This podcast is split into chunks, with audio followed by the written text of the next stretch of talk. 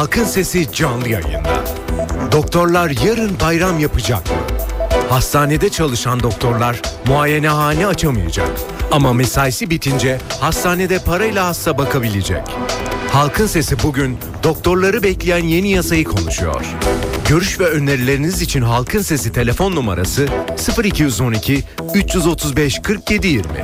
Elektronik posta adresi halkinsesi@ntv.com.tr.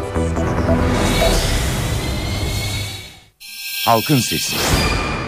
NTV Radyo İstanbul stüdyolarındayız efendim. Halkın sesiyle bir kez daha sizlerle birlikteyiz. Yarın 14 Mart geleneksel tıp bayramı bu şekilde adlandırılır.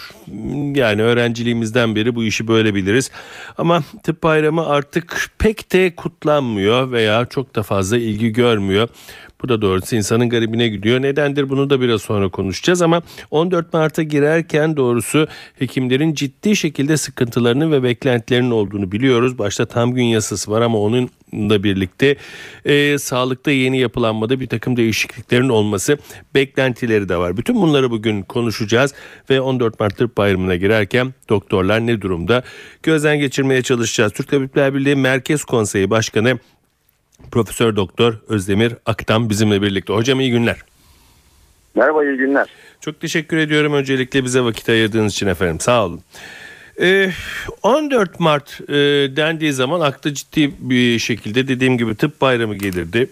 Öğrenciliğimizde o zaman e, spor ve sergi sarayı e, şimdiki Lütfü Kırdar'da e, bütün öğrencilerin herkesin katıldığı ciddi bir kutlama yapılırdı. Akşam ciddi bir tıp balosu olurdu. Artık bunlar olmuyor galiba hocam ne dersiniz? Bunlar olmuyor çünkü uzunca bir süredir e, doktorların ve sağlık çalışanlarının bayram yapacak hali kalmadı. ve e, bu 14 Mart haftası artık e, sorunlarımızın masaya yatırıldığı, yüksek sesle dile getirildiği, çözümler arandığı bir dönem olarak e, karşımıza çıktı. Açıkçası biz de öyle kullanmak istiyoruz bunu. Çünkü e, sağlık sistemimizdeki değişiklikler birçok şeyi değiştirdi. Yani bunu herkes fark ediyor. E, ama bu işin en e, kötü tarafı bence bu olan gelişmeler hasta hekim ilişkisini bozdu. Yani e, hem bu işte sağlıkta artan şiddeti sizler de yakından izliyorsunuz. Her gün birkaç haber e, yapıyorsunuz bunu. Hakikaten e, hastaların e, hekimlere karşı bakışı değişti. Hani eskiden hekimleri daha işte bir büyüğü olarak kendisi için en iyisini yapmaya çalışan birisi olarak görmeye çalışırken bu e, değişti ve e, bir şekilde kendisine hizmet etmesi gereken bir görevli gibi görmeye başladı. Ama bence işin ekütlerden birisi de maalesef hekimlerin de hastalara bakışı yavaş yavaş değişmeye başladı. Bence en korkutucu taraf bu. Çünkü hekimler hep şimdiye kadar hastalarına işte annesi, babası, kardeşi, kız kardeşi, çocuğu gibi bakar ve onun da o gözle bakıp tedavi etmeye çalışırken bu yeni sistemimizle böyle bir ticarileşen bir sağlık sistemi ortaya çıktı. Ve bu ticarileşen sağlık sisteminde de hani birçok faktörünü konuşabiliriz ama sonuç olarak e, hekim hasta ilişkisi bozuldu. Yani en bence göze çarpan ve de düzeltilmesi gereken nokta bu. Çünkü e, unutmayalım ki bizim verdiğimiz hizmet, sağlık hizmeti karşılıklı bir sevgi, saygı ve güvene dayanmazsa hakikaten öyle bir derli toplu bir sağlık hizmeti vermek mümkün değil. Çünkü bizim işimiz matematik gibi iki kere ikinin dört ettiği bir durum değil. Onun için bu karşılıklı sevgi, saygı ortamını ve güven ortamını ne yapıp edip tekrar e, ortaya çıkartmamız lazım. Aksi halde iyi bir sağlık sisteminden bahsetmek pek e, kolay değil. Öyle olunca da işte 14 Mart'ta niye bu hale geldik e, konusu hep ortaya çıkıyor. Hı hı. E, biliyorsunuz yeni Sağlık Bakanımız değişti. Sözleşmeleri Birliği olarak biz de kendisini ziyaret ettik ve 14 Mart için 14 acil talep dile getirdik e, hekimler açısından. Bunların evet. içinde tabii e, birinci sırada maalesef e, sağlıkta şiddet var. E, sağlıkta şiddet hekimlerin e, motivasyonunu bozuyor, çalışma gücünü azaltıyor. Hakikaten bu hekim hasta ilişkisinin bozulmasında büyük şey oluyor ve e, meraklandı. Mecliste biliyorsunuz hakikaten şiddet o boyutlara geldi ki mecliste bir sağlıkta şiddeti araştırma komisyonu kurulmak zorunda kalın. E, bu raporla ilgili ön bilgilerimize geliyor ama bu raporu hakikaten e, merakla bekliyoruz. Çünkü bir şekilde bu sağlıktaki şiddete dur demek gerekiyor. E, bunun için bu rapor merakla bekliyoruz çünkü bir yasal düzenleme olması gerektiğini inanıyoruz ama onun dışında e, sağlıkta şiddetin oluşmasındaki nedenlerin de saptanması gerekiyor. Yani bu ilişki niye bozuldu derken ve bunu düşündüğümüz zaman da şu sağlık sistemimizi bundan ayrı tutamıyoruz. E, gene o 14 talebin içinde hastalara ayıracağımız zamanın arttırılması var. Çünkü bunun şiddete katkısı var. Maalesef bu performans dediğimiz sistemle birlikte hastalarımıza 5 dakika gibi bir süre ayırıyoruz. Bu 5 dakika süreden ne hekimler memnun ne hastalar memnun ve e, bu karşılıklı hekim hasta ilişkisini bu süre içinde gerçekleştirmek mümkün değil. Öyle olunca da ne hastalar beklentilerinin karşılandığını görüyorlar ne de hekimler istedikleri gibi sağlık hizmeti veremiyorlar. Dolayısıyla bu 14 talebin birinci sırasına şiddeti koyduk. Bunun düzeltilmesi gerektiğini savunduk. İkinci sırada hala emekli hekimlerimizin ciddi ekonomik sıkıntıları var ee, ve bir emekli hekim Türkiye'deki yoksulluk sınırının altında bir e, ücretle geçirmek durumunda kalıyor ve onun dışında da şimdiki hekimler de maalesef güvencesiz ve de emekliliğine yansımayan bir e, bir gelirle karşı karşıya. Dolayısıyla e, bunun düzeltilmesini arzu ettik. Bir de tabii e, uzun uzun da bu sağlık sistemimizi konuştuk. Çünkü şimdiki e, sağlık sistemimiz hakikaten iyiye doğru gitmiyor. Çünkü e, eskisine bakınca hastalarımızın memnuniyeti bir miktar var. Şöyle var. Yani hekime ulaşmak daha kolaylaştı. ilaca ulaşmak kolaylaştı ama şimdi açıkçası hem benim hastalarım tüm hastaların ortak şikayetlerinden birisi evet hekime gidebiliyoruz ama tedavi olamıyoruz diye bir nokta çıktı ortaya. Bunu e, nerede görüyoruz? Mutlaka sizin tanıdıklarınız vardır. Ellerinde bir sürü MR'larla, tomografilerle, tetkiklerle dolaşan hastalar çıktı ortaya. Çünkü bu 5 dakikalık e, süre içinde bir hekim hastasını gördüğü zaman neyiniz var diye soruyor. Ve o 5 dakikada yapabileceği tek şey ondan bir tetkik isteyip odadan çıkmasını sağlamak.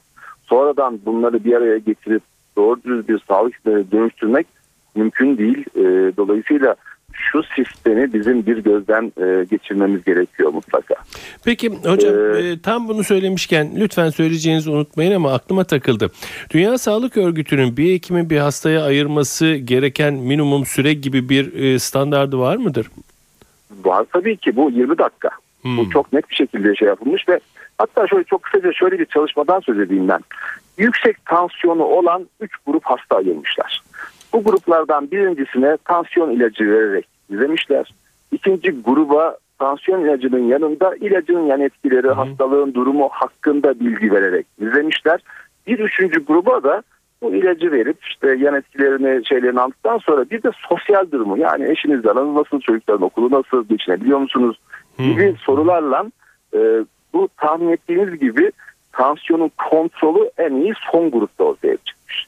Yani anlatmaya çalıştığımda baştan beri bu. Hekimlik böyle bir şey. Hastaya zaman ayırmak gerekiyor. Onun güvenini kazanmak gerekiyor ve dediğiniz e, sorunun cevabı çok net. Dünya Sağlık Örgütü bunun için minimum bir 20 dakika öneriyor. Hmm. Bizim de talebimiz bu şekilde. Dolayısıyla böyle şimdi ama bu performans sistemi içinde bunun yapılması mümkün değil. Yani kışkırtılmış bir sağlık hizmetiyle karşı karşıyayız. Hmm. Hani bu biraz da da oy getiriyor lafı çıktıkça ortaya maalesef bu hale döndük. Şu anda Türkiye'de e, bir kişinin e, yılda hekime gidiş sayısı 8,5. Yani bir kişi hmm. her sene 8,5 kez hekime gidiyor. Avrupa'da OECD ortalamasında bu rakam 6,5. Üstelik de bizim nüfusumuzun Avrupa'ya göre çok daha genç olduğunu düşünürsek bu rakamın ne kadar garip ve abartılı olduğunu görüyoruz o zaman yani buradan şu mu hasta e, doktora gidiyor ama sonuç alamadığı için habire gidip duruyor. Bu mu bunu mu söylüyorsunuz? Aynen öyle oluyor. 5 dakika olduğu için bir doktora gidiyor oradan sonuç alamıyor. Aynı şikayetle bir doktora daha gidiyor. Hakikaten bu hastaların birçoğu birçok kez aynı nedenle doktora gitmek zorunda kalıyor. Çünkü sorununa çare bulamıyor. Hmm. Dolayısıyla e, açıkçası bizim oturup hani biraz da oy kaygısından ve siyasi kaygılardan uzak bir şekilde şu sağlık sistemimizin yani bu sağlık sisteminin bu kadar ticarileştirilmesi ne kadar doğrudur? Bu kışkırtılmış sağlık hizmeti ne kadar doğrudur? Bunu e, hakikaten oturup konuşmamız lazım. Bunu yapamıyoruz. E, hep sağlık deyince insanların aslında hemen tam gün geliyor. Evet. Halbuki e, tam günden önce bizim oturup bunları uzun uzun konuşmamız lazım herhalde. Aslında e, iki şey e, sormak istiyorum. Bir tam gün dediğiniz aslında bildiğim kadarıyla Türk Tabipler Birliği e, tam günden yanaydı zaten. E, ama galiba böyle bir tam günden yana değil. Bir bunu rica ediyorum. Bir de e, yarın 14 Mart'ta bakanın bir açıklamasının olması bekleniyor. Olacak veya olmayacak. Bu konuda ne söylemek istersiniz? Ne bekliyorsunuz bu açıklamadan? E, şimdi birincisi Bakan Bey'le bunu görüştüm zaten karşı karşıya. E, Türk Tabipler Birliği her zaman tam gün çalışmanın yanında oldu. Hatta ilk bu yasa çıktığı zaman eski Sağlık Bakanımızla e, görüşmelerde bulunduk ve dedik ki bu güvencesiz bir gelir getiriyor.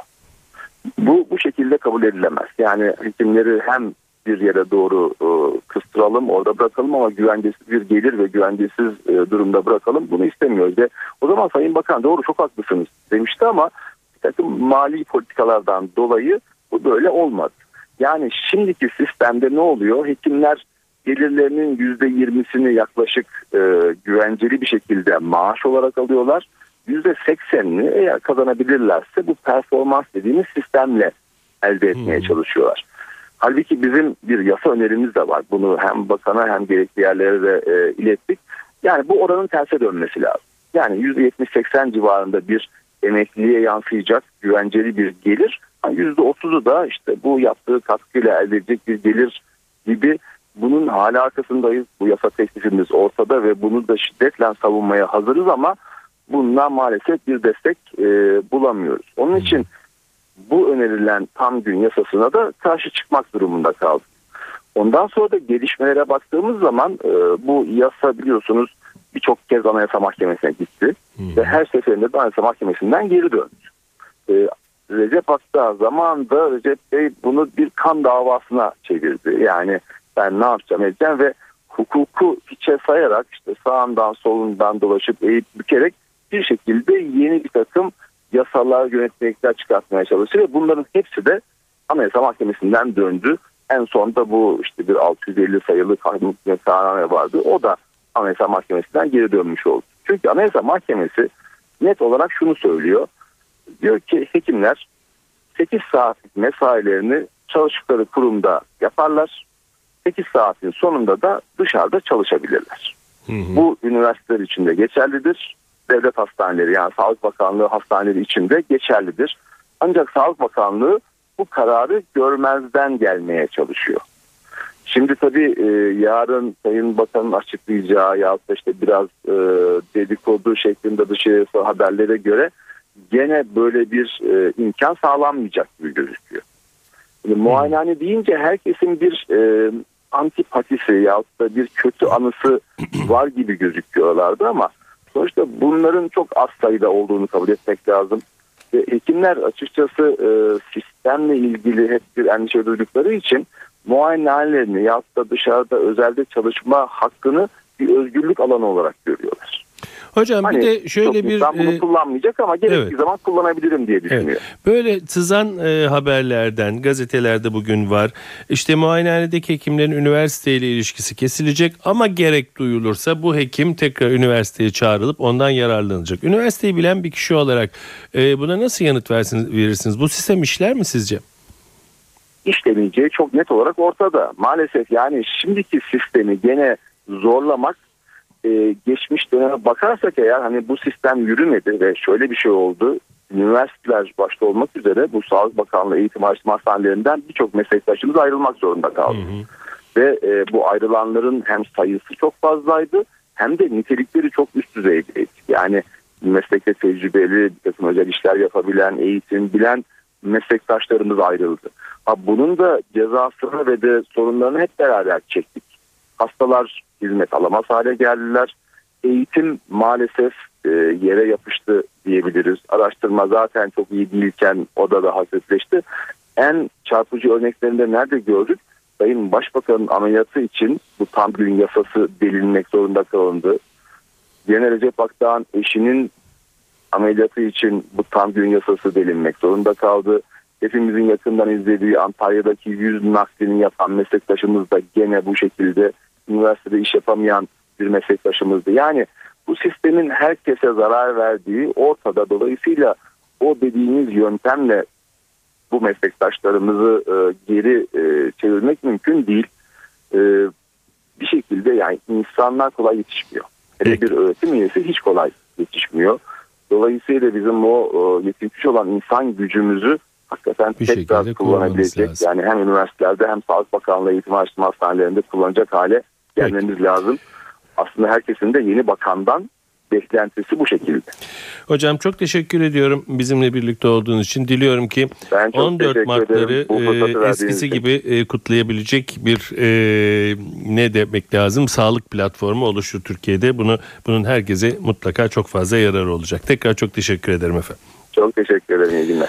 Evet, Türk Tabipler Birliği Merkez Konseyi Başkanı Profesör Doktor Özdemir Aktan bizimle birlikteydi. İkinci bölümü tümüyle e, doktorlarımıza ve dinleyicilerimize ayırdık. 14 Mart Bayramı için ne düşünüyorlar? Gerçekten e, Sayın Aktan'ın dediği gibi artık e, hekimlerin bayram kutlayacak veya günlerini kutlayacak bir e, meseleleri kalmadı mı? Artık 14 Mart dedikleri zaman doktorların sorunları mı akla geliyor? Yoksa gerçekten e, 14 Mart Tıp Bayramı yine de her mesleğin bir günü olduğu için kutlanmalı mı? Halkın Sesi. NTV Radyo İstanbul stüdyolarındayız efendim. Halkın sesine devam ediyoruz. Yarın 14 Mart Tıp Bayramı eski deyişiyle ama biraz önce de Türk Tabipler Birliği Merkez Konseyi Başkanı Profesör Doktor Özdemir Aktan artık bayram kutlayacak halimiz kalmadı dedi. Biz de gerçekten Tıp Bayramı kutlanmalı mı kutlanmamalı mı 14 Mart e, hekimler için ne ifade ediyor? Hem hekimlere hem e, dinleyicilerimize soruyoruz ve e, bugünü e, bir anlamda sağlıkta yeni yapılanmanın Yarın Sayın Bakan'ın bir açıklaması olması bekleniyor. Ee, bir müjdelisi olarak kabul ediyoruz. Her tarafı herkesi e, tatmin eden ve herkese e, iyilikler getiren bir sistemin veya yeniliklerin gelmesini diliyoruz. Dinleyici görüşleriyle başlıyoruz efendim. Alo. Alo. Beni duyan var mı bu hatta? Alo. Buyurun efendim. Aa, iyi günler. İyi günler, Ee, buyurun. Sizi kutluyorum. Ee, gerçekten halkın sesi olmaya devam ediyorsunuz hep. Kiminle görüşüyorduk efendim? Şimdi efendim 14 Mart Doktorlar Günü'nü kutluyoruz. İyi ki varlar. Ama özellikle anlamadığım benim bir konu var. Doktorlar hep ulvi iş yaptıklarını söylüyorlar. Ve birçok çıkan yasalara da maalesef karşı çıkıyorlar. Şimdi ben sormak isterim. Hangi mühendis 8 saatten daha fazla çalışıyor ki doktorlar da para kazanmak için 8 saatten daha fazla çalışmayı istiyorlar. Çünkü hastanede çalışıyorlar sonra da gidip kendi yazıhanelerinde çalışıyorlar. Türkiye'de hangi mühendisin bir saatlik veya yarım saatlik bir e, tespit için yapılan şeylerin 400 lira İstanbul'da hatta bazı psikolog doktorların 1 milyar 200 liraya ücretleri vardır. Ne iş yapıyorlar da bu kadar pahalı bir e, alıyorlar. Ama paraları almaları Alo. Hastamızın maalesef cep telefonuyla konuştuğu için iletişim kesildi. Alo. Alo beni duyan var mı bu hatta? Alo. Evet e, dinleyicimiz. Alo. E, radyonuzun sesi dilemeye devam edecek misiniz yoksa konuşmak mı istersiniz efendim? Alo. Alo, Peki başka ben bir dinleyicimize e, geçelim çünkü e, lütfen e, radyodan değil te- e, telefondan bizi izlerseniz e, bir sıkıntı çıkmayacak. Alo. Alo. Ben duyuyorum. E, peki bu dinleyicimizi de düşürüyorum ve herkesten rica ediyorum. Lütfen bizi arayanlar ve bizim geri aradığımız dinleyiciler bizi radyodan dinlemesinler. Telefondan beklesinler. Çünkü radyodan e, dinledikleri zaman onlarla iletişim kuramıyoruz. Peki tekrar dinleyici görüşlerine devam edelim. Bir dinleyicimiz hatta ve lütfen rica ediyorum. Radyolarınızın sesi kapalı olsun ve telefonlarınızdan bizi dinleyin. Ben bu dinleyiciyi yayına alıyorum. Alo. Alo. Alo. Buyurun efendim. Merhabalar. Ee, ismim Vedat Güven. Ee, benim iki ablam e, hekim. Bir tanesi e, profesör, bir tanesi doçent. Ee, ikisi de klinik şefi. Ee, doçent olan ablam e, çocuk, çocuk doktoru aynı zamanda. Ve e, yani ben biliyorum işte günde yaklaşık 100 hastaya bakıyor. e, yüz ha- yani hem klinik şef hem de yüz hastaya bakıyor ablam mesela. Yani biri ben şu, şunu e, çok üzülüyorum aslında. Türkiye'de hiçbir e, ben kendi makine mühendisiyim. Hı hı. Türkiye'de hiçbir e, meslek grubunu üniversite eğitiminden sonra tutup mesela köye göndermiyorsunuz. Köyde çalıştırmıyorsunuz. Ya benim bir ablam mesela köyde çalıştı. Mecbur hizmeti Ee, söylüyorsunuz. uzman olmadan önce. Yani e, ve gidiyorlar onlar efendime söyleyeyim e, orada burada öldürülüyorlar. Şey yapılıyorlar. Yani e, toplum biraz e, hep kendi açısından bakıyor e, bu şeylere. Ve toplum çok vicdansız davranıyor. Yani dok, dok, doktora kendileri hayatlarını kurtarmaya çalışıyorlar. Adam hayvan gidiyor çocuk, doktor dövüyor. Ondan sonra gidiyor e, o doktoru da darp ediyor. Doktoru yaralıyor. Bir şey yapıyor. Doktorun e, eşyalarını kırıyor falan. Böyle, böyle bir milletiz biz yani. Aslında biz, bize doktor çok yani. Bizim milletin bize doktor olmaması lazım. Peki. Ölsün gebersin diyeceksiniz yani. Teşekkür ederim Vedat Bey. Alo. Alo. Buyurun efendim. İyi akşamlar. İyi akşamlar buyurun. Sesinizi alamıyorum ama Sedat Bey. Ee, sizinki gayet iyi geliyor efendim. Kiminle görüşüyoruz? Ha, ismim Nurettin Aslan ben Kartal'dan arıyorum. Buyurun Nurettin Bey. Öncelikle e, doktorlarımızın tıp bayramını kutluyorum. Sağ olun. E, Sedat Bey benim söylemek istediğim olay şu. Yani biz e, hasta olduğumuz zaman doktora gidiyoruz ama yani doktorlar e, genelde bizimle hiç ilgilenmiyor. Hı. Yani e, gidiyorsun gözün, gözüne bile bakmıyor yani yüzüne bile bakmıyor. Peki Yani Nurettin Bey doktorlar da doktorlar da beni duyabiliyor musunuz Nurettin Bey? Senden Beni duyabiliyor musunuz? Çok az geliyor sesiniz. Peki biraz daha yüksek sesle konuşmaya çalışayım. Doktorlar da hastalarıyla ilgilenemediklerini, o- bunun için zamanın olmadığını söylüyorlar. Çok hasta Tabii, a- aynen baktıklarını. öyle Sedat Bey. Yani şimdi gidiyoruz yani bir do- bir hastaya doktor iki saniye iki saniyede üç dakikada ne yapabilir ki? Ha yani burada kabahatin kendilerinde olmadıklarını, çok hasta oldukları için yeteri kadar hastalara ilgi gösteremediklerini söylüyorlar. Siz ne Tabii, dersiniz? tabii, aynen onu söylüyorum. Hmm. Peki. Peki. efendim. Teşekkür Peki ederim. efendim iyi günler diliyorum. Sağ olun. Alo. Alo. Bugün benim niye sesim gitmiyor kimseye? Alo. Peki ee, dinleyicimiz beni sevmedi. Alo. Alo, E, Buyurun efendim. e, iyi günler. İyi günler buyurun. Efendim ben e, İstanbul'dan Hasan Ali. Buyurun Hasan Bey. E, yalnız sesiniz çok az geliyor. Benimki hep öyle geliyor. Mahsus sesimi kısıyorlar efendim benim. E, e, efendim e, şöyle söyleyeyim. Doktorlarla ilgili herhalde şey konuşuyoruz. Evet efendim. E, şimdi ben e, doktor doktorlardan ben şeyim şikayetçiyim. Hmm. Neden? E, çünkü şimdi mesela e, hastaneye gidiyorsunuz. Ondan sonra acilde bile olsa yani veya normal muayene olsa hiç e, ne zaman canı isterse diğerine öyle bakıyor. Yani acilim diyorsun hadi işim var diyorsun izin aldım diyorsunuz hiç ilgilenmiyorlar bile. Yani ama eskiden daha kötüydü şimdi biraz daha iyi yani eskisine göre. Bir de diye efendim neymiş dayak yiyor. Ya bir insan durup dururken da- dayak atı, atarlar mı? Yani eğer e, damağına basınca tabii ki bir insanın canını yanınca hani bir atasözü vardı eşeğin canı yandım atı geçer diye. E tabii yani siz insanların sinir bozucu şey agresif davranmayacaksınız. Doktor da doktorluğunu bilecek iyi davranacak yani onu demek istiyorum. Yani doktor doktorluğunu bilecek hasta ne yaparsa yapsın diyorsunuz. Ya hayır şunu demek. İyi e, doktor e, şey olmayacak agresif olmayacak. Doktor agresif olmayacak. Peki efendim teşekkür ederim. Alo. Alo. Buyurun efendim. Sedat Bey iyi yayınlar. İyi günler efendim buyurun. İzmir'den Hasan Korunlu. Buyurun Hasan Bey. Sedat Bey sesiniz çok azalıyorum ama Bugün bugün bugün böyle oldu Hasan Bey. Ee, siz beni duyuyormuş gibi konuşun. Şimdi Sedat Bey şu son dönemde asker, öğretmen, doktor hep yani vatandaşın gözünde itibarsızlaştı, küçük düşürüldü. Şimdi az önce bir beyefendi hani neye yatırım yapıyor bu doktorlar dedi.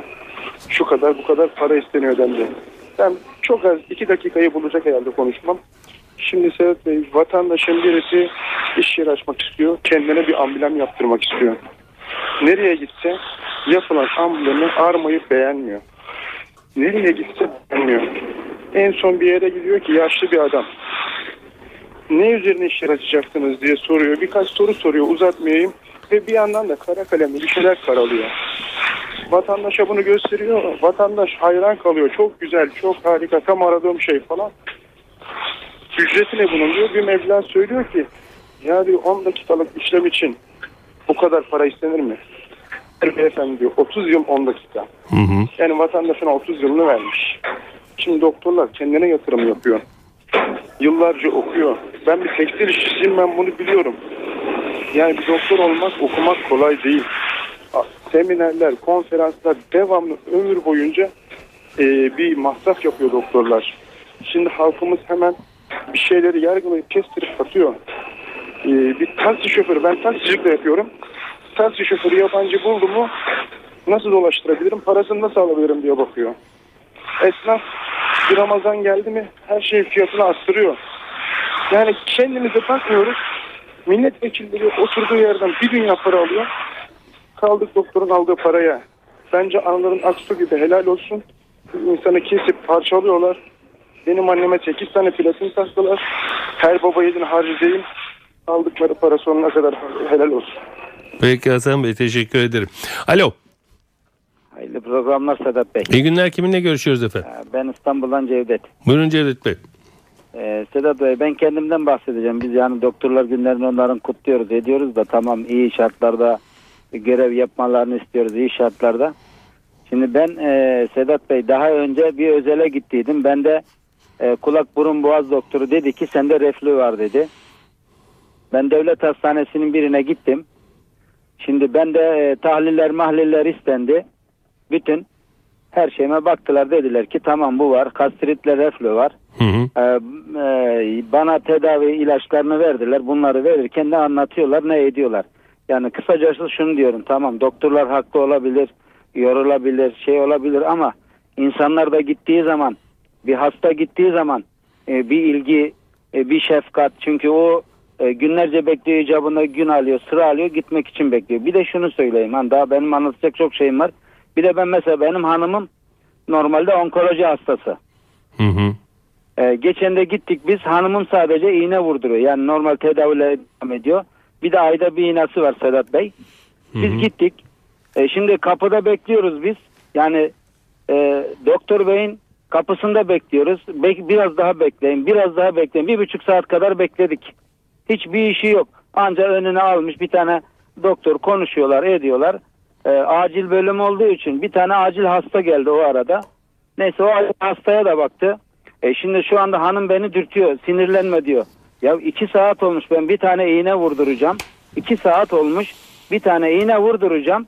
E, biz hani hanım masaya taraf yöneliyor. Anladım Böyle efendim, hanıma de peki. siz dışarıda bekleyin. Peki Cevdet Bey tamam. Teşekkür ederim. Alo. Alo. İyi günler. İyi günler efendim buyurun. Sedat Bey, e, Mehmet Özkan İstanbul. Mehmet Bey nereden konuşuyorsunuz? E, ben e, yoldayım. Sesiniz çok derinden geliyor. Çok derinden geliyor. Sesimizi e, yükseltelim. İyi olur lütfen. Şu anda iyi geliyor. Gayet iyi geliyor efendim buyurun. E, Sedat Bey ben e, doktor hasta ilişkisinde e, bir iletişim problemi olduğunu tahmin ediyorum. E, doktor ile hasta arasındaki iletişim problemi çözülürse muhtemelen bir takım problemler de ortadan kalkacaktır. E, duyabiliyor musunuz Sedat Bey? Gayet iyi duyuyoruz efendim. Alo. Duyuyoruz efendim sizi. Peki çok teşekkür ederim. Alo Alo. Ha, buyurun efendim. Sedat Bey merhabalar. Kim efendim? Sedat Bey. Buyurun efendim. Ha, duyuyor musunuz beni? Gayet iyi duyuyoruz. Biz kimle görüşüyoruz efendim? Ben ben e, ünlü bir modacıyım da 74 yaşındayım. Emekli oldum da şimdi ben de doktorların e, lehinde konuşacağım. E, sebep şu. Bir kere aile doktoru diye bir olay var biliyorsunuz. Hı hı. Herkes hastaneye gitmemesi lazım bir. Ben aile doktoruna gittiğim zaman son derece kibar davranıyorlar. Bayandır benim doktorum. Ondan sonra kendi kardeşine, kendi e, kocasına ne bileyim yakınına davranacağı kadar yakın davranıyor. Hatta kızıyor bana. Şunları şunları yapmıyorsun diye her türlü ilgiyi gösteriyor. Bu bakımdan Arkadaşların şikayeti yanlış. Herkes hastaneye gitmemesi lazım. Aile doktoruna gitmesi lazım. Alo? Peki efendim duyduk sizi duyduk Ee, çok teşekkür ederim efendim katkılarınıza sağ olun. Evet e, yarın 14 Mart Tıp Bayramı yarın e, benim bir e, mazeretim nedeniyle bir seminerde olmam gerekiyor. Onun için halkın sesini yapamayacaktık. Bugün 14 Mart Tıp Bayramı'nı konu ettik ve 14 Mart Bayramı'nda doktorların halleri nicedir diye bir soralım dedik. Türk Tabipler Birliği Merkez Konseyi Başkanı Profesör Doktor Özdemir Aktan telefon konuğumuz oldu ve her zaman olduğu gibi sizin de bu konudaki fikirlerinizi öğrenme şansına eriştik. Evet doğanın dengesi yerinde oldukça ırmaklar yolunda aktıkça pazartesi günü NTV'de yeni yayın dönemi başlıyor.